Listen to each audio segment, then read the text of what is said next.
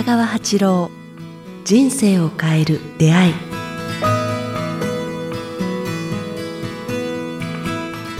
こんにちは、早川洋平です。北川八郎、人生を変える出会い、今日は第79回お届けします。北川先生、よろしくお願いします。よろしくお願いします。さあ、7月10日ですね。もう7月10日、はい、誕生日近づいてきましたね前回か前々回もお話しましたけど僕らの誕生日が近づいてきてテンションが上がりますが、先生、これ誕生日7月20日先にこのお話しようと思うんですけど、先生の誕生日会、はい、バースデーパーティー、これやるんですか？そうですね、私が要請するわけではないんですけどもまあ、大分県の日田市というところで、はいはい、やりますので、ブログ見ていただければ。これなんで大分の日田市なんですか、先生？家から近いから。あ、そうなんですか。熊本、小国とすぐ隣に。県境みたいな感じなんですか？そうです。で、日田の人たちがたくさん参加してるので。あ、そうなんだ。まあね、なかなかハードル高いかもしれないですけど、思い切ってね、こう、九州以外の方もね、もし。あ、そうですね。なんかちょっとそのために遊びに行ってもらえるんですけど。いやいや、出会った瞬間に、あ、この人とはどっかで出会ったことあるなという感覚を持てるような人たちがいっぱい来てると思うんですよね。はい、だから、なんか、初めてとか、よそよそしいという感覚は全くない、乗り越えた人たちがたくさんなので、はい、全然心配はいらないと思います。そうですね。ぜひ、興味ある方はブログチェックしてみてください。それから、皆さん仲間に取り込もうという意識も全然ありませんので。ね、楽しみに先生を祝いに来てください。さあ、今日ですけども、ね、5月6月の、うつうつとしたかもしれない時期を終え、天気どうでしょうね。はい、7月もう10日なので、パーッと晴れてることを願ってますね。願ってますが、これからアクティブに動く方も多いと思いますが、先生に今日聞きたいのはですね、何かを始めること、続けること、やめること。難しいですね、はい、質問が。アクションとしてですね、ちょっと僕から聞いてみたいんですけど、先生、その辺をこう、どうお考えなのかなっていうのをちょっと聞いてみたかったんですよね。それはこう、まあ一つはこう、なんか、私たちは今の仕事、今の生計を立ててる仕事、まあ大部分の方にとってですよ、こう無理やりやってる仕事というか、今の仕事ですね。生活につながってる仕事以外に、本来はこうやりたかったことがなんかみんなあるんじゃないかなと思うんですよね。はい、ダンスかもわからないし、旅行かもわからないし、まあなんか習い事かもわからないし、習字かもわからない、カメラかもわからない。はい、何か絵を描くことや音楽することや、まあ稼ぐこと以外に自分自身のなんか文化的なって言いますか、文化というのは競争がないからですね。安らぐことと直感力を高めてくれるのが文化だと思うんですよね。苦しむのは左脳と言いますかね。文字で考えることは計算と比較と競争となんか自分の中に順位ができてしまうので、まあ、それがあると私たちはこう、左脳的に生きると苦しむというんですかね、対立と、そうですね、よしよしと、こう、儲けたとか、損した世界に入ってしまうので、何か始めるならば、やっぱりこう、心や体が楽しむものが、一番いいと思うんですよね。右脳的なものって言いますかね。歩くとか、散歩するとか、はい、だからそういう小さな会に、なんか皆さん見つけるといいと思うんですけどね、本来、自分がやりたかったものを探すのが今の時代のがいいんじゃないですかね。公園を歩く会でもいいし、皆さんの近くの山を歩く会、まあお年寄りが多いと思うんですけども、そういう人たちに出会うとなんか人生が別な人生が開けてくることが多いので、だからまあちょっと外れましたね。いえ。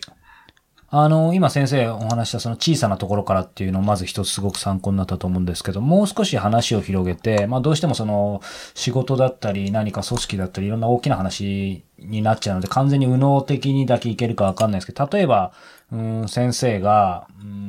まあその陶芸始めるとき、例えば勉強会始めるとき、この番組始めるとき、本を出すときでもいいと思うんですけど、その時ってもうやっぱり全部、ある意味、右脳的に始めてるのかとか。そう、直感ですよね。だから、そうですか。あんまりこう、計算すると、なんか、直感やってこない。だから、私はもう少し私たちはこうシンクロが起きると言いますかね、うん、直感を確かめる、出会い、まあ、こうこう言ったように出会いがあるような、なんかそういうものをこう、のチャンスを広げていいのではないかなと思いますね。人生、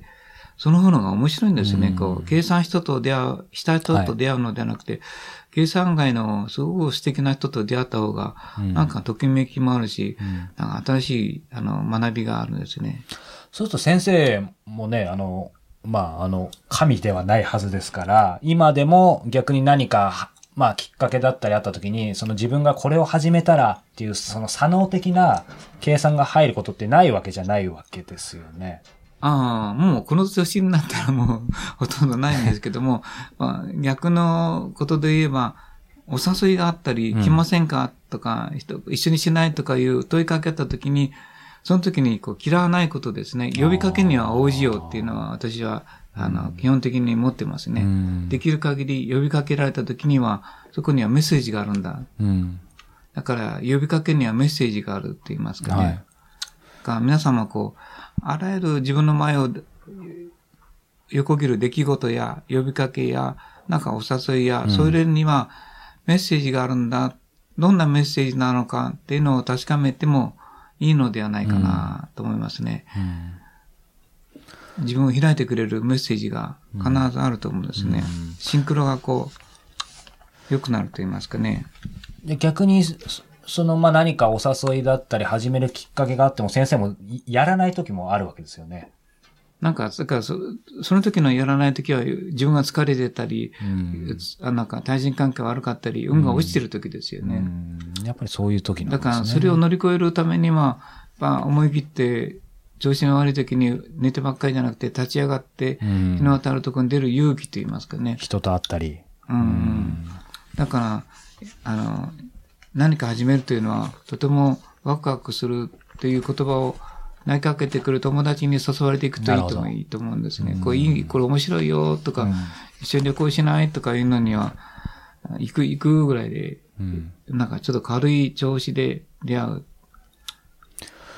う。もう一つあるのは、こう、いやいやさせられることがありますよね。こう、うん、母親とか、または友達とか、もうこれしてくれとか。それが自分の人生を好転させることがあるんですね。例えば音楽と小さい時にやってたことが、はい、なんかピアノのね、あの時母親にやらされてよかったというのがこう、人生の後半に生きてきたりとか、うん、先生からお前ちょっと足が速いから運動してたら嫌だとか言ってても運動させられたことが、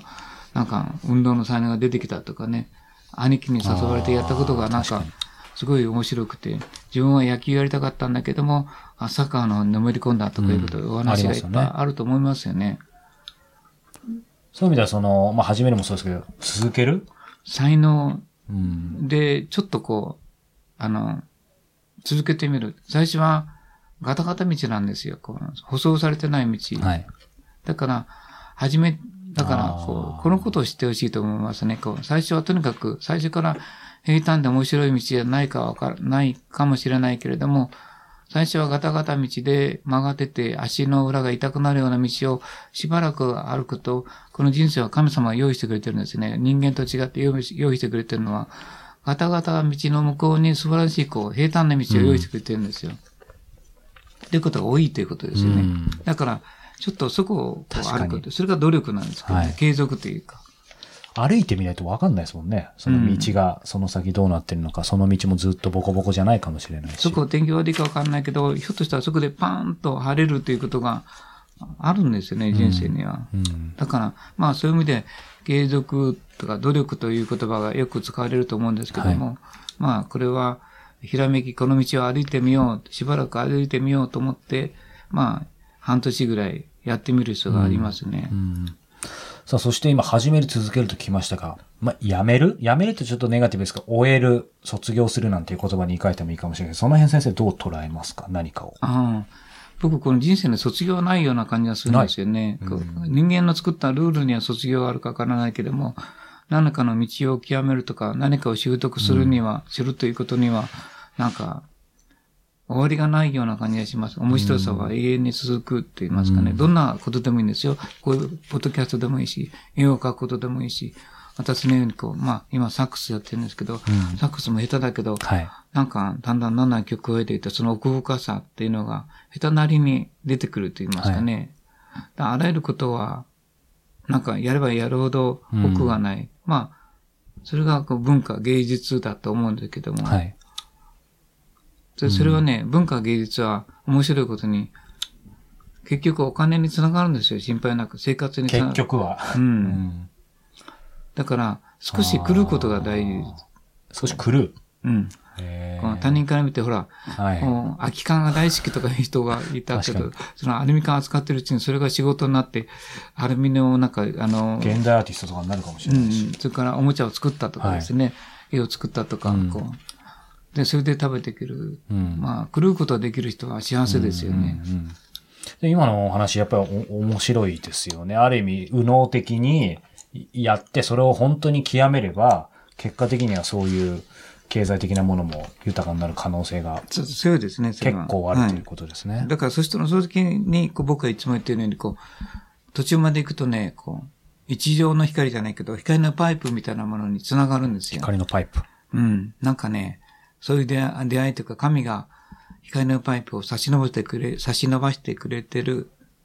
きっと感じる日があると思いますね。うん。だったらね、こう、対人関係が著しく改善するんですよ。ああ、これが私が言ってた、北川が言ってた光のパイプな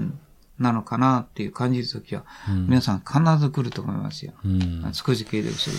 と。そうか。じゃあまあ、で、なんかいいことがちょこちょこ起こり始める。はい、運の川の雫と言いますかね。うんで、少し楽しいことが、今まで辛いと思ってたことが、あ、結構面白いじゃん、とか、うん、楽しいことが、とか、あ、いろんな人がやってきてるな、とか、ただ、なんか少しいい気分とかね。うん、そういう意味で、なんか生活環境が変わってくる。いい仕事が増えてくるっていう、はい、人生のこう好転につながるんですよね。うんまあ、シンクロが増えると言いますかね。やっぱり歩き続けてみることって大事ですね。うん、だから継続するっていうのは、今面白くないのは、私が言うガタガタ道なんだ。じゃあ、もう少しやってみると、こう平坦な道があるんだ。というかね。はい、まあ、石の上の3年とかよく言うけれども、最長それぐらい見ててもいいのかもわかんないですね。さあ、この番組では皆様からのご質問、ご感想を募集しております。詳しくは北川八郎公式ホームページ、もしくは、北川@kikutas.jp までお寄せください。そして、この番組人生を変える出会いが CD ブックになりました。Amazon の方で、検索すれば見つかると思いますので、ぜひ、北川先生の、フォトブック、そしてテキストもついていますので、耳で、目でそれぞれ人生を変える出会いを感じてみていただければと思います。今日は第79回お届けしました。北川先生、ありがとうございました。ありがとうございました。